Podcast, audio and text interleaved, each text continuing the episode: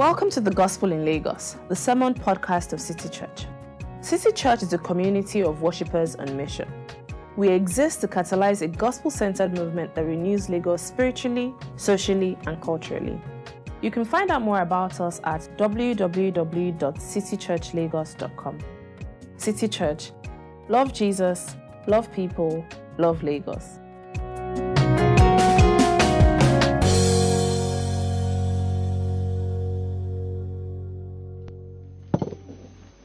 Good morning.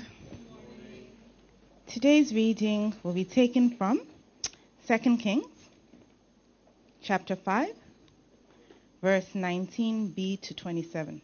So the second half of 19 to 27. At the end of the reading, I will say, This is the word of the Lord. Please respond, Thanks be to God.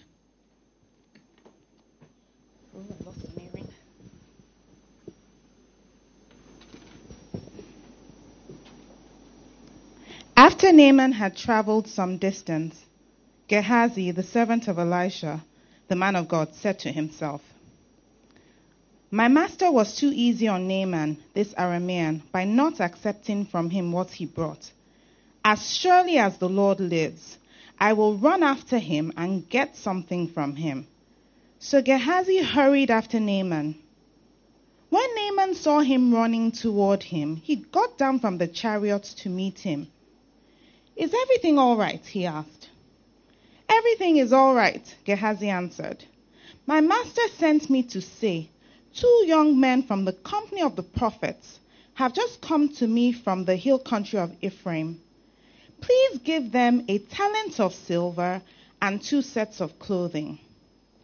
By all means, take two talents, said Naaman. He urged Gehazi to accept them and then tied up the two talents of silver in two bags with two sets of clothing. He gave them to two of his servants, and they carried them ahead of Gehazi. When Gehazi came to the hill, he took the things from the servants and put them away in the house. He sent the men away, and they left. When he went in and stood before his master, Elisha asked him, Where have you been, Gehazi? Your servants didn't go anywhere, Gehazi answered. But Elisha said to him, Was not my spirit with you when the man got down from his chariot to meet you? Is this the time to take money, or to accept clothes, or olive groves and vineyards, or flocks and herds, or male and female slaves? Naaman's leprosy will cling to you and your descendants forever. Then Gehazi went from Elisha's presence, and his skin was leprous it had become as white as snow. This is the word of the Lord. Good morning to everyone. Good morning. morning. All right, thank you. Um, nice to see you all again, and especially if you're here for the first time. I know initially when they announced that, that uh, we didn't have any visitors, but I think somebody came in that probably is the first time. So, um, welcome. We started a new series. It's called Idols and the city, idols and the city. And basically, what we're trying to do is we're going through living in Lagos. Um, there's so many things that human beings worship. We all worship something, and we tried to establish that in the last time. Question is this: Who do you worship? And now, if if you're not a Christian, from Christian, uh, because we only believe in one God, if you're worshiping something else, we call that an idol. And Christians believe that these things aren't good things; they're really destructive things. And the three main idols that we see in our city are money, sex, and power. So this series, we're examining those three things.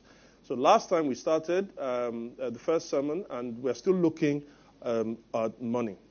So let's go into this. Now, um, they introduced me as lead pastor. That's, that's one title I have here. It's fine, but that's not really the title I like.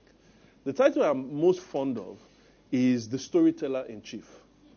You know, I love to tell stories. And for me, it's an expression of generosity to you guys. So I want to make you guys feel good by telling you a story. Who wants to hear a story? Yeah? No, uh, you can do better. Who wants to hear a story?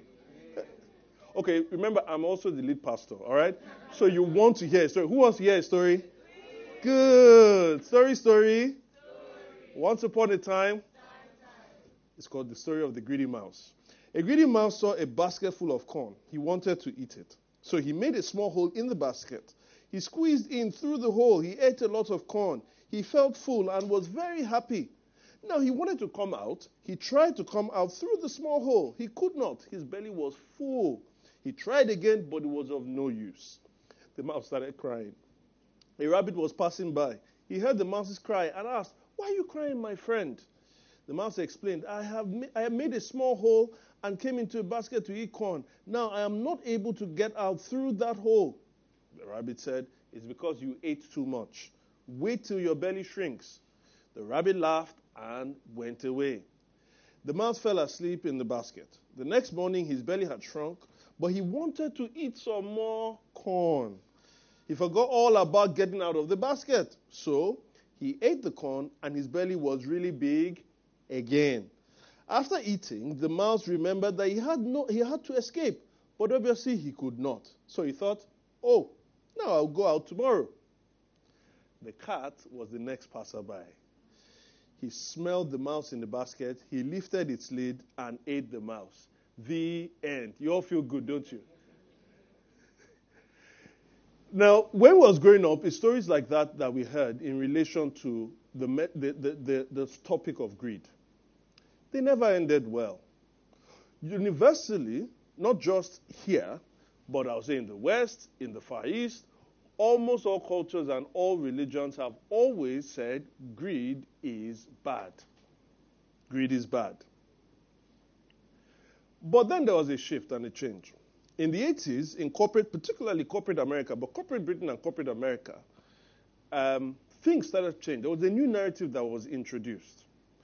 Now, this narrative, I, I think, was epitomized in a 1987 classic movie called Wall Street. It was uh, starring Michael Douglas. It was the, the, the lone movie that he won his Oscar for. Now, we're going to show a clip uh, from that movie, but let me just set the context. The context is, is, is a stakeholders meeting, share, shareholders meeting of a paper company. Now, as with all shareholder company uh, uh, uh, meetings, after the management have done their presentation, then they put the mic and people then contribute. The shareholders want to know why is this happening, why is that happening. Now, there's a guy that is going to be speaking here. His name is Gordon Gekko. Now, Gordon Gekko specializes in going to companies. He buys them, failing companies. He buys them, he breaks them up, and then he sells them. Was I wasting too much time or something? So he sells them, and he makes a profit. Right? That's what he does. And then the people that invested in him, he can give them back. So that's what he does. So Gordon Gekko is the person that's going to be speaking here. And let's hear this one minute clip, or watch this one minute clip. New law of evolution in corporate America seems to be survival of the unfittest. Well, in my book, you either do it right or you get eliminated. In the last seven deals that I've been involved with, there were 2.5 million stockholders who have made a pre-tax profit of $12 billion. Thank you. I am not a destroyer of companies. I am a liberator of them. The point is, ladies and gentlemen, that greed, for lack of a better word, is good. Greed is right. Greed works. Greed clarifies, cuts through, and captures the essence of the evolutionary spirit. Greed in all of its forms. Greed for life, for money, for love, knowledge, has marked the upward surge of mankind, and greed, you mark my words, will not only save Teldar paper, but that other malfunctioning corporation called the USA. Thank you very much.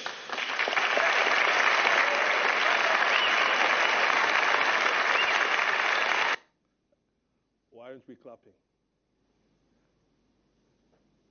Now, this new narrative, great is good. What essentially is saying is this company is folding up. The management are living large. Why should we allow it to continue?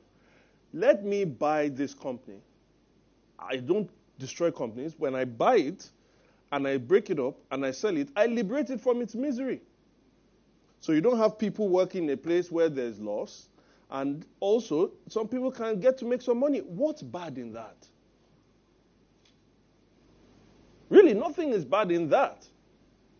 The problem is that Gordon Gekko wants you to take you from the end to justify the means. If at the end of the day, people are liberated from making losses, and some people also make a very good profit, if at the end of the day that happens, then the thing that drives me, who is going to do that, the thing that drives me must be good. And let me tell you what drives me greed. It's the greed that motivates me to enable me liberate these companies from their dying days. And so the question to ask is are we just being children? At the end of the day, the greedy mouse is a story really for children. And people with this philosophy, and I have to tell you, many of the people in corporate Lagos are drink, we're drinking from that. Some of you are working in those places. Greed is good. Yes, we may be childish about it and say, well, let's, let's, you know, play to religions and all of that, but ultimately it creates wealth. Greed is good. Who can argue against that? Well, if the greedy man story is too simplistic, the story that we read here today, I think, addresses it. Addresses it the more profound and deep way. Because what is going to show us, before I just quickly give us the background, is greed isn't good there's a whole lot more that is going on behind that. So, the background of this story is Naaman is a Syrian general, and he has been miraculously healed from leprosy uh, through Elijah, an Israeli prophet. So, he goes from Syria to go and meet a prophet in Israel. Now, he's initially skeptical about the prophet's methods, but ultimately, he does what the prophet tells him to do. He goes to uh, bathe himself in a river, and then he's healed.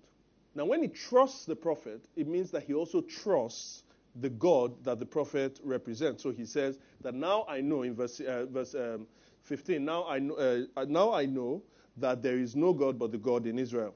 Now, after that, he offers Elisha, the prophet, a gift. But Elisha refuses. Then Naaman persists. He tries to give it to him, but still he persists that he's not going to accept. And then after that, he bid him farewell, and Naaman goes. And that is where we meet the story. Because now, in the second part of the story, there's a new character that is inserted there. His name is Gehazi, Gehazi, whatever. And he is a servant to Elisha. So I want us to look at this sermon. We've called it the leprosy of greed, and we'll consider it in these three points. One, the anatomy of greed. Two, the unraveling of greed, and three, the cure for greed. The anatomy for greed of greed, the unraveling of greed, and the cure for greed. So let's start. The first one, anatomy of greed. Now, if you look in verses 20 to 24, what is basically happening is Gehazi has consulted with himself. He said, My master was too easy on Naaman, this Aramean, by not accepting from him what he brought.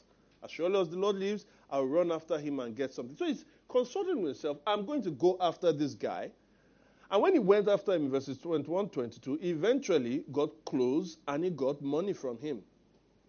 And so when the servant, Naaman gives uh, two of his servants to take the things back, and then eventually he, you know, they live happily ever after. Not quite. Now, when you read that, you think, well, Elijah is a bit of a legalist. I mean, what's there? This guy came with a lot of gifts. Why can't he just collect small? And let's be honest, we don't know Gehazi's context. Maybe Gehazi had a wife, right? And the wife has been nagging all along about the fact that they can't only take just or soup every time. It could be. So part of the money was to deal with his nagging wife. Or maybe he had a mother who had cancer, right? Or maybe he had um, children who he wanted to change their school. Now, I'm not trying to justify, but I'm saying that Gehazi is a person, a man of like passions like you and I, right? So he went, he did something that wasn't really good. It's not really good, but he just collected two talents of silver, just two, and two sets of clothing. What's so bad in that? It's not, it's not the best, but it's not so bad. Just two talents of silver. Ah. Do you know what two talents of silver is? It is the equivalent of paying a common laborer their wage for 600 years. You see, no, Gehazi got paid. Like he cleaned up. It was Ghana must go. I know, I'm not joking. If if it was just simple money, what did Naaman do? Naaman sent what? Two of his servants to carry it there. This is clean Ghana must go. And there are no monkeys and snakes to eat it. He carried that. Then you now say, okay, that's 600. But, you know, if Gehazi upgrades his lifestyle, he needs to buy clothes. He needs to spend money on clothes. Guess what? Naaman are taking care of that as well. He didn't give him two clothes. You know, he gave him two what? Sets. This is like, this is like, um, I know those in the uh, South South, right? For instance, South South. Sorry, I, the last sermon I, I, I picked on Yoruba people, but it was it didn't really flow because it was not really true. But those in the South South, as Semisa will tell you, uh, or no, actually Zeno should tell you, when it's time to get married, and you have to give the woman clothes, right? Like the fabric and all of those things. Woe betide you if you just went and brought one fabric. You must be insane. Eh? Suitcase. Do you understand? Suitcase. Gehazi cleaned up. Like his pension was sorted, his children's pension was sorted, his children's children was sorted. And the Bible says that it is a good man that leaves what? Inheritance for cleaned. It can't be that bad. In other words, Gehazi got paid. But he got paid more than he deserved, more than he needed. I like the definition of greed from a, a lecturer at Oxford who was writing in Psychology Today. And he said, Greed is the excessive desire for more than is needed or deserved, not for the greater good, but for one's own selfish interest.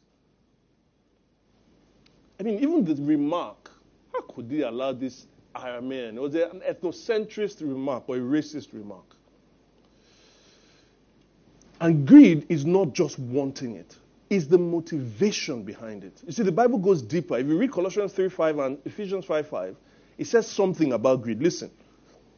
For this you can be sure no immoral, impure, or greedy person, such a person is an idolater, has an inheritance in the kingdom of God. Or put to death, therefore, whatever belongs to your earthly nature sexual immorality, impurity, lust, evil desires, and greed, which is idolatry. And don't forget what idolatry is. Idolatry is when you take a good thing and turn it into an ultimate thing. Money is good. When money becomes an ultimate thing, when money becomes an idol, as we see, through greed, you have a horrible thing. And that horrible thing leads us to do at least two things. And we see two things here that Gehazi does. One, greed enables you to objectify people, and two, greed blinds you. What do I mean by that? Objectifying people. Look at verse 20, 20b. It says, As surely as the Lord lives, I will run after him and get something from him. This is a very chilling statement. I will run after him and get something from him. When Gehazi is running after Naaman, he is not really running after Naaman. I hope you know. He is running after the something that Naaman has. For Gehazi, the something is more valuable than Naaman. What greed does to you is that it makes you objectify persons and then you personify objects. You treat human beings like things, and then you treat a thing like it's a human being. Gehazi wanted the something. Elijah, Elisha, and the God of Israel had treated Naaman as a person and didn't care about the thing. They treated him as an image bearer of God.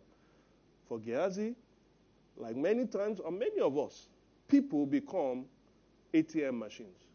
When you see them, you just see an ATM machine. Just like um, nursing mothers, right? When their children come, the only thing they just see is how they're going to get food. They don't actually see, they, they don't care about that. It's just food, food, food, food, food. That's all they see. And in the same way, this is what greed does. When you see people, they become stepping stones to your success. I'm reminded of The Apprentice. I don't know if any I think they used to do The Apprentice here at one point. Well, The Apprentice actually was a very important show. It actually made somebody a president. But in The Apprentice in, in Britain, you know, one of the contestants, uh, Apprentice is this show where people contest, they, they're put before a business mogul, and then he takes them through different tasks over a number of weeks, and then the winner becomes an employee or a business partner. So in The Apprentice, there was one of the guys that spoke. He said, he said, I don't really care. When people say, uh, I don't care about how many people I offend when I'm going up. He said, you know why? because I'm not going to see, I won't see them coming down because I'm not coming down. In other words, who are the people that he's offending? They're all steps. He sees them as steps. So let's say I see Zeno, and I know Zeno, man. Zeno can take me, he can take me to one level. You know, steps are about levels. So I see Zeno, and I pally up with Zeno. Hey, Zeno, what's up? You know, anything you need, you know, let me know. How's your wife? How are you doing? How are your children? You know, you know, are you looking for a school? You know, I pile you up with, oh, the two children, twins coming. Uh, I pile you up with, how are they doing? You know, so I care for Zeno. But after Zeno and I hang out for a while, I'm now on that level. I know that Zeno knows Temisa. Temisa is at a level higher than Zeno. Amen? So I'm like, man, I'm at this level now. Zeno, the step is gone. There's another step. So what do I need to do? I need to step up. So Zeno introduces me to Temisa. Hey, Temisa, what's up? How are your children? What, you know how you doing? If you never need any help, then Zeno now calls me. Ah, Femi, can we meet up? I need to see you for something. Ah, Zeno, I don't have time, man. I don't have time. He calls me again. I don't pick up. Then after I block his number. Why? Because the step is gone. And who cares about Zeno? Because after Temisa, I'm rising up again. I ain't coming down, you know. Sorry. It becomes an object. We objectify people. It's the same reason why people, for the sake of greed, can take their bodies, which are, sa- which are sacred temples, and we turn them into commodified objects. Why? Because we are serving a God that objectifies persons and makes us personify objects. The other thing it does is that it blinds us. Now, there's another remarkable verse here. It's a very funny verse, and it's positive. I'll show you why. Verse 25. When he went in and stood before his master, Elisha asked him, Where have you been, Gehazi? Your servant didn't go anywhere. Gehazi answered. Ah, he didn't go anywhere. The problem is not the lie. Eh, the problem is not the lie. It's that, it's that he lied. The problem is not the lie, but that he lied to Elisha. What do I mean? This is 2 Kings 5. Do you know what happened in 2 Kings 4? One, Elisha took a jar of oil that belonged to a woman who had debts and had two children, and creditors were coming to carry those children. Elisha multiplied that jar of oil such that she was able to pay all her debts and still keep some for herself. In 2 Kings 4 again, that same Elisha raised a woman's son who had died, he raised him to life.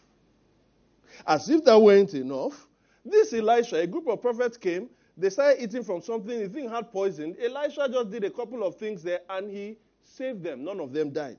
As if that wasn't enough. This Elisha was given 20 loaves of bread. There were 100 people that were there. Elisha, this mighty man, multiplied the 20 loaves. He fed the 100 people.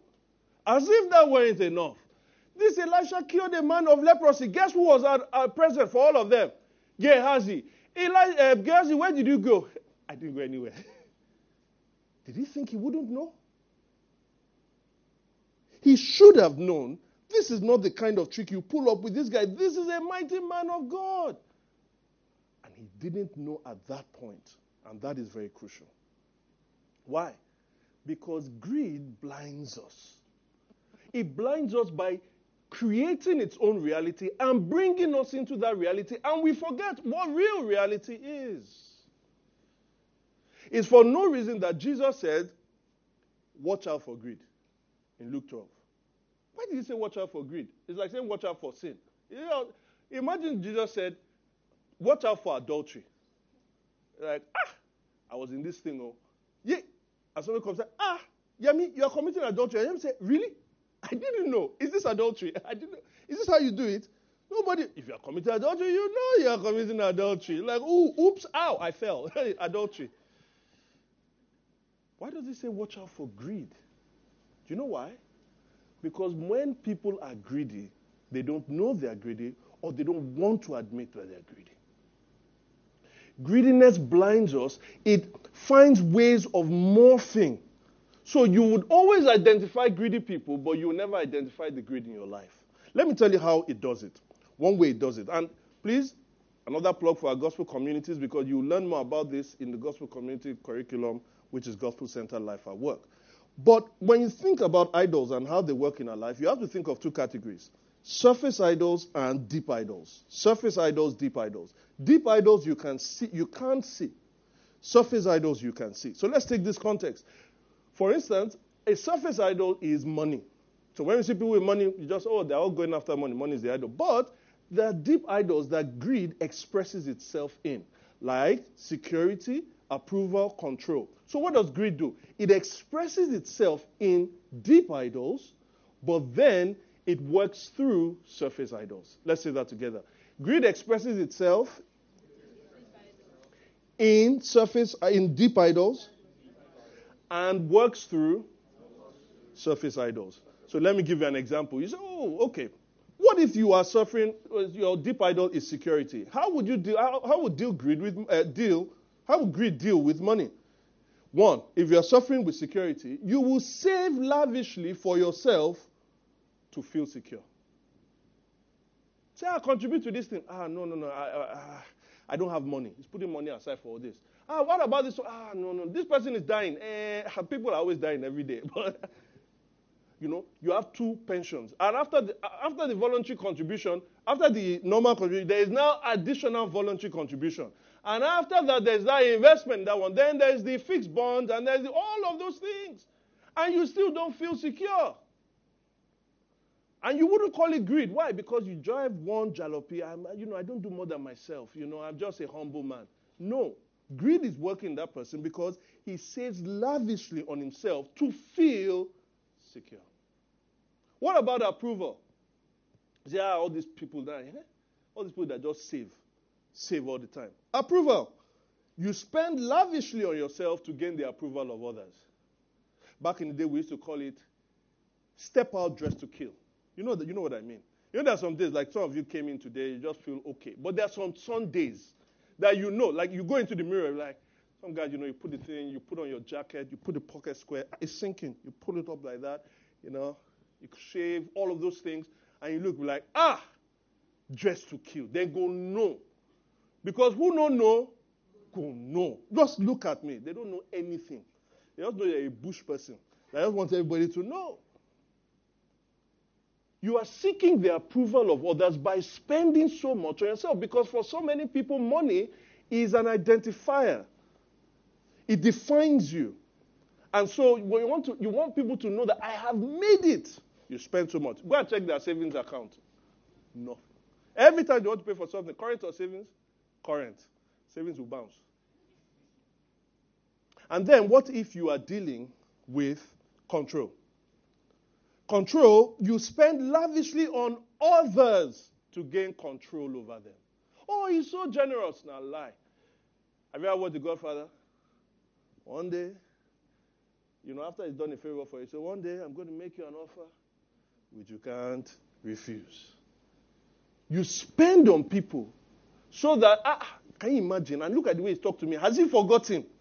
Even that shoe that she's wearing herself. Is it not? So you, you are happy that people start coming running to you. The money is not because that you spend on them it's not because you're generous, it's because your idol is control.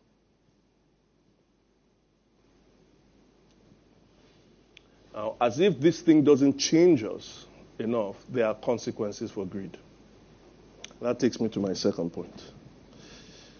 Now, if you notice, the second point is the unraveling of greed. If you notice, there's a close relationship between Naaman and Gehazi's stories.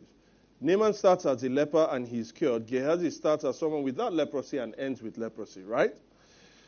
Now, but let me ask you a question. Have you had any of these two experiences? Just please indulge me.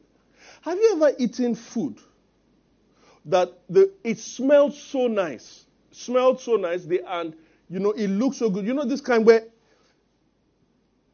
let me just let me be honest. Has Aroma called your name before? You say, yeah, just, what's that? Funlayo. Eh? Who's that? Like, ah, ah, what is smelling in this place? And so you are waiting, you are gearing up. It's like, man, this thing will just come. Just, just, where's the salt?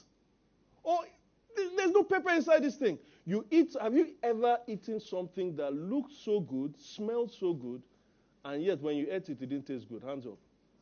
Ah. It's your cooking that made that. Or have you experienced the converse? Who knows what Ephraim soup is? Ephraim's, right? That thing is ugly. And I mean, it looks like, I won't use the word that it looks like, but it looks like it. My wife used to eat I'm like, how can you eat it with fish? This thing is green and it's just so messy. And one day there was no food. She was pregnant. I couldn't. She forced. No, she blackmailed me. Emotional blackmail. And you know, Zeno, you know that thing, right? Yeah, you have to do it. You just have to do it. So like, if you don't, I will never ever. Okay, I'll eat. So I went. I ate the thing.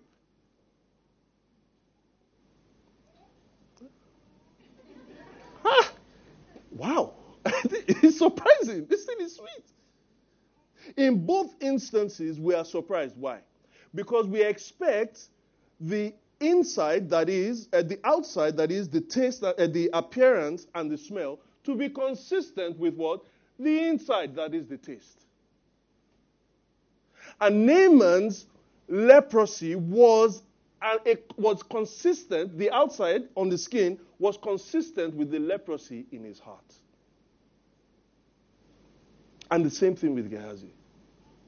You see, leprosy at this heart, a leprosy of heart, greed, it indicates to us that we are spiritually sick. Uh, remember, Naaman, when he went there, was a server of the Syrian God. It was when Elijah healed him that he said that now I know there is no God but the God of Israel. In other words, his lep- the leprosy of his heart had changed, and therefore it now manifested on the outside in the skin. And with Gehazi, it's the same thing. He started off, he started off well, but when the greed manifested, God just allowed the leprosy of the heart to be manifested on his skin. The skin became a mirror for what was going on in his heart. Let me ask you a question. If God were to allow your skin to be manifested, to manifest what is in your heart, what do you think you will look like? You see, because Gehazi's judgment, which comes in verse 27, when uh, he says, Naaman's leprosy will cling to you and your descendants forever. Gehazi's judgment was just an outworking of what was already there. Many times in the Bible, judgment is not so much what God does to us, it's God giving us over to ourselves. C.S. Lewis puts it this way He says there are two people in this world the those who say to God, Your will be done, and those to whom God says, Your will be done. That's why in 1 Corinthians 6, it says this. Uh, 1 Corinthians 6, verse 9, it says, Don't be deceived. Neither the sexually immoral, nor idolaters, nor the greedy will inherit the kingdom of God. Or put it another way, 1 Timothy 6 says, Those who want to get rich fall into temptations and a trap, and into many foolish and harmful desires that plunge people into ruin and destruction. For the love of money is the root of all kinds of evil. Some people eager for money have wandered from the faith and pierced themselves with many griefs. It destroys personally. Two ways it destroys you personally is one, it's through elusiveness. You never get what you worship. It's like gambling. We are told in gambling, you should know this. If you are gambling, please stop it. Because the house always wins. It's stacked up against you. You say, I have won before. You won before because you won once in 100 times. Guess what? You lost 99 times. You're a loser. It's stacked up against you. But because of greed, people keep going after it. They never get what they want and they destroy themselves while doing it. Another way it works is what we can call uncertainty. You never get what you, or you get what you want, but at the point you get it, you want more. Again, the guy in Oxford, he says, Our culture's emphasis on greed is such that people have become immune to satisfaction. Having acquired one thing, they're immediately ready to desire the next thing that might suggest itself. Today, the object of desire is no longer satisfaction, but desire itself. You know what that means? I wanted this thing. I got it. The moment I got it, because Owade had it, the moment I got it, I realized that Lola had three of it. So now I want three of it. The moment I get it, because Lola has it, I now realize that Temisa has 20 of it. So now I want 20 you will never be satisfied. The object of desire is no longer satisfaction, it is desire itself. This is how it starts to destroy us. But then I hear somebody like Gordon Gekko say, okay, can't we just leave people to their own destruction? If the greed destroys them, it doesn't affect me. And in fact, it can be destroying him, but the motivation the drive that I have from greed enables me to create jobs. And when I create jobs and I make more money, the society prospers. So greed is still kind of good. It's not good for the person that it destroys, but it's good for the society. So what's your problem? No, this story won't still allow us. Notice he says, leprosy will cling on you alone and on your descendants what? Forever the destruction and the consequences that greed brings is not only for, it doesn't only have personal implications, it has social, collective implications. And let me illustrate by giving a, a little bit of an extended example. Now, I'm going to, some of the financial people here will say I'm, I'm being too simplistic, but just indulge me a little bit. If Temidai wants to buy a house that he can't fully afford, let's say the house is 100,000 naira, right? The way normally this would be done in the West is that Temidayo maybe would have saved up some money. So he goes, he can't buy the house, he's got 10,000 naira. So what does Temidayo need? He needs somebody to lend him 90,000. In other words, he needs a mortgage loan. Now, imagine there were 500 Temidayos. Well, the lenders and the, and the people that are customers, they can't you know, keep conducting, you know, business like that. So there's somebody that needs to be in the middle. That is a mortgage bank. All right? So the investors give to the mortgage bank and those ones lend to the customers. Now the way it will work is that Temidai will bring that 10,000 naira is like a deposit. It's 90,000 that is left. Then Temidai has to then pay an interest. Let's say that interest is 66.6%. That works out to 60,000. So he has the 90,000 he has to pay back, but 60,000, and they say pay that over 20 years. So he has 150,000 to pay back over 20 years, right? So if it all works well, Timothy pays back 150,000. But before that, he has gotten his home earlier than expected. Eventually, the bank and the, um, the lenders will make money. Everybody is happy. It all wins. Let me tell you something. God is proud of that kind of system. That is a system that creates wealth but makes everyone happy. Now, remember, the system has to, it can only really work with Temidayo's ability to pay back, right? So, in order for the banks to know that, they have to judge him. And in West, they normally have something called a credit rating system. Now, this credit rating system will judge his ability to pay back through by looking at his income, looking at his assets, and looking at his job. Job, income, and assets. Those three things. Now, based on those things, he can have a will have a credit rating score. A high score means that Temidayo is a prime target, a prime target for a loan. If he has a low score, that means he is a subprime target for that loan. Now, as I said, the system works very well until something is introduced greed. By greed, what do I mean? Remember the definition. It is wanting, it is getting something let me put it this way somebody wants to win more than he should. All of them were winning, but now he wants to win more than he should. So greed got introduced to the system, and what started happening initially was that people said, you know what, why don't we offer guys with low credit rating scores? All we now have to do is because they are high risk, we have to increase their interest rates. So they started offering what we call subprime mortgages or subprime loans. It got so bad that they were not just offering people with very low scores, they were throwing out stuff we call ninja loans. Ninja. You know what ninja is? No income, no job, no assets. They were giving people with no income, no job, no assets, and those people didn't have to drop any deposits. And so rather than 66% uh, uh, uh, interest rate, you could have 800%, and you wouldn't know because they disguise it in a particular way. But the banks were happy because they were making a killing. We are giving more and more people loans. Even if they bottom out, you know, at the end of the day, we still get most of the money within three years that we could have got in 20 years. They were getting richer and richer and richer. Until one day they said, when jungle mature, who know, know go no. Monkey go go market one day, you know go return. Eventually, more and more people, thousands, tens of thousands of people started to default on their loans. They couldn't pay back. That caused a shock throughout the whole system that affected the whole world. That's what led to the 2008 financial crisis. And you tell me that greed only has personal consequences. Whilst people were getting rich, eventually people lost their jobs, people lost their assets, people lost their marriages, people lost their lives. Eventually, greed will come back to hurt us.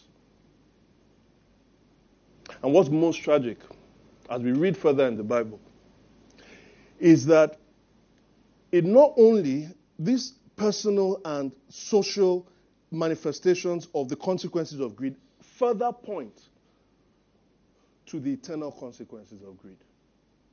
That's why in 1 Corinthians 6 9 and 10, he says, Those who are greedy will not inherit the kingdom of God. And that not inheriting the kingdom of God is not just so much that God excludes them, it is that they excluded themselves, the outworking of what was in our hearts.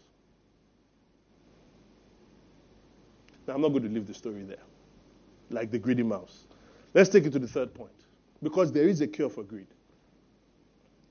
Third point, the cure for greed. But I want you to still remember the reason why Gehazi's actions were so diabolical wasn't just because he made a killing, was what the message he was sending to the people around there. You see, the other prophets of the other pagan deities, this is exactly what they were doing.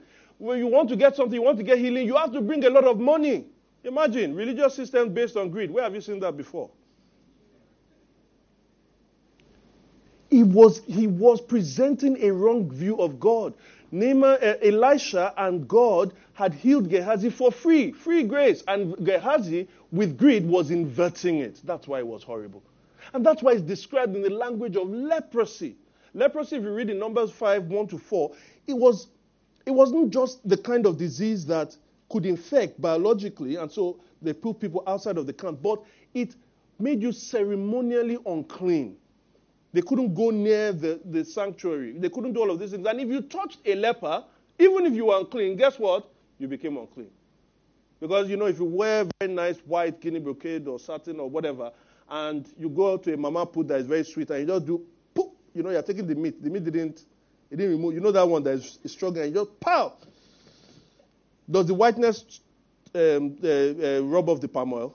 No, it stains. If you touch a leper, you are unclean. And that's the same way it works in our heart. Greed doesn't just stay in one place, it becomes very pervasive. It's poisonous. It makes our hearts hard. And then it also disguises itself. So, how can we be delivered from this leprous heart? How can we be delivered from this heart of stone? How can we be delivered from its consequences? You know, in Luke 5, Jesus encountered some a leper. I don't want to read everything, but you can read from 12 to 13. And in 12, the leper wanted to be healed. And what did Jesus do? He touched the man, and the man became healed. Now, when you see two things from that place that you mustn't miss out on. One, Jesus was entirely gracious because he didn't collect anything. He didn't ask for anything from the leper. The only thing he asked from the leper was, Bring your leprosy. Come. He healed him, and that was all. The second thing is that Jesus is also powerful in two ways. One, he healed the leper. That was a big thing. But notice, how did he heal the leper? He touched him. Naaman and Elisha. Elisha did not even go out to see Naaman. He sent a message to Naaman. You think of Elisha, powerful, mighty man. If he touched Gehazi, even the prophet himself will become unclean. Told him to go and bath in a river. Jesus touched the leper This is the white. Imagine the palm oil actually touching the white of your brocade and the palm oil just dissolving and it became white. Jesus is so powerful. Not only can he heal the disease of our heart, but when he touches it, he makes us clean. This is a picture of the gospel because in the gospel, what does it tell us? Jesus on the cross, as it were, became unclean, receiving the eternal consequences for our sin, greed included, so that we can receive eternal cleanness. What do you have to bring? Nothing. Bring your leprous heart. Does he just heal the heart? No. If you're not a Christian, do you know what Jesus does?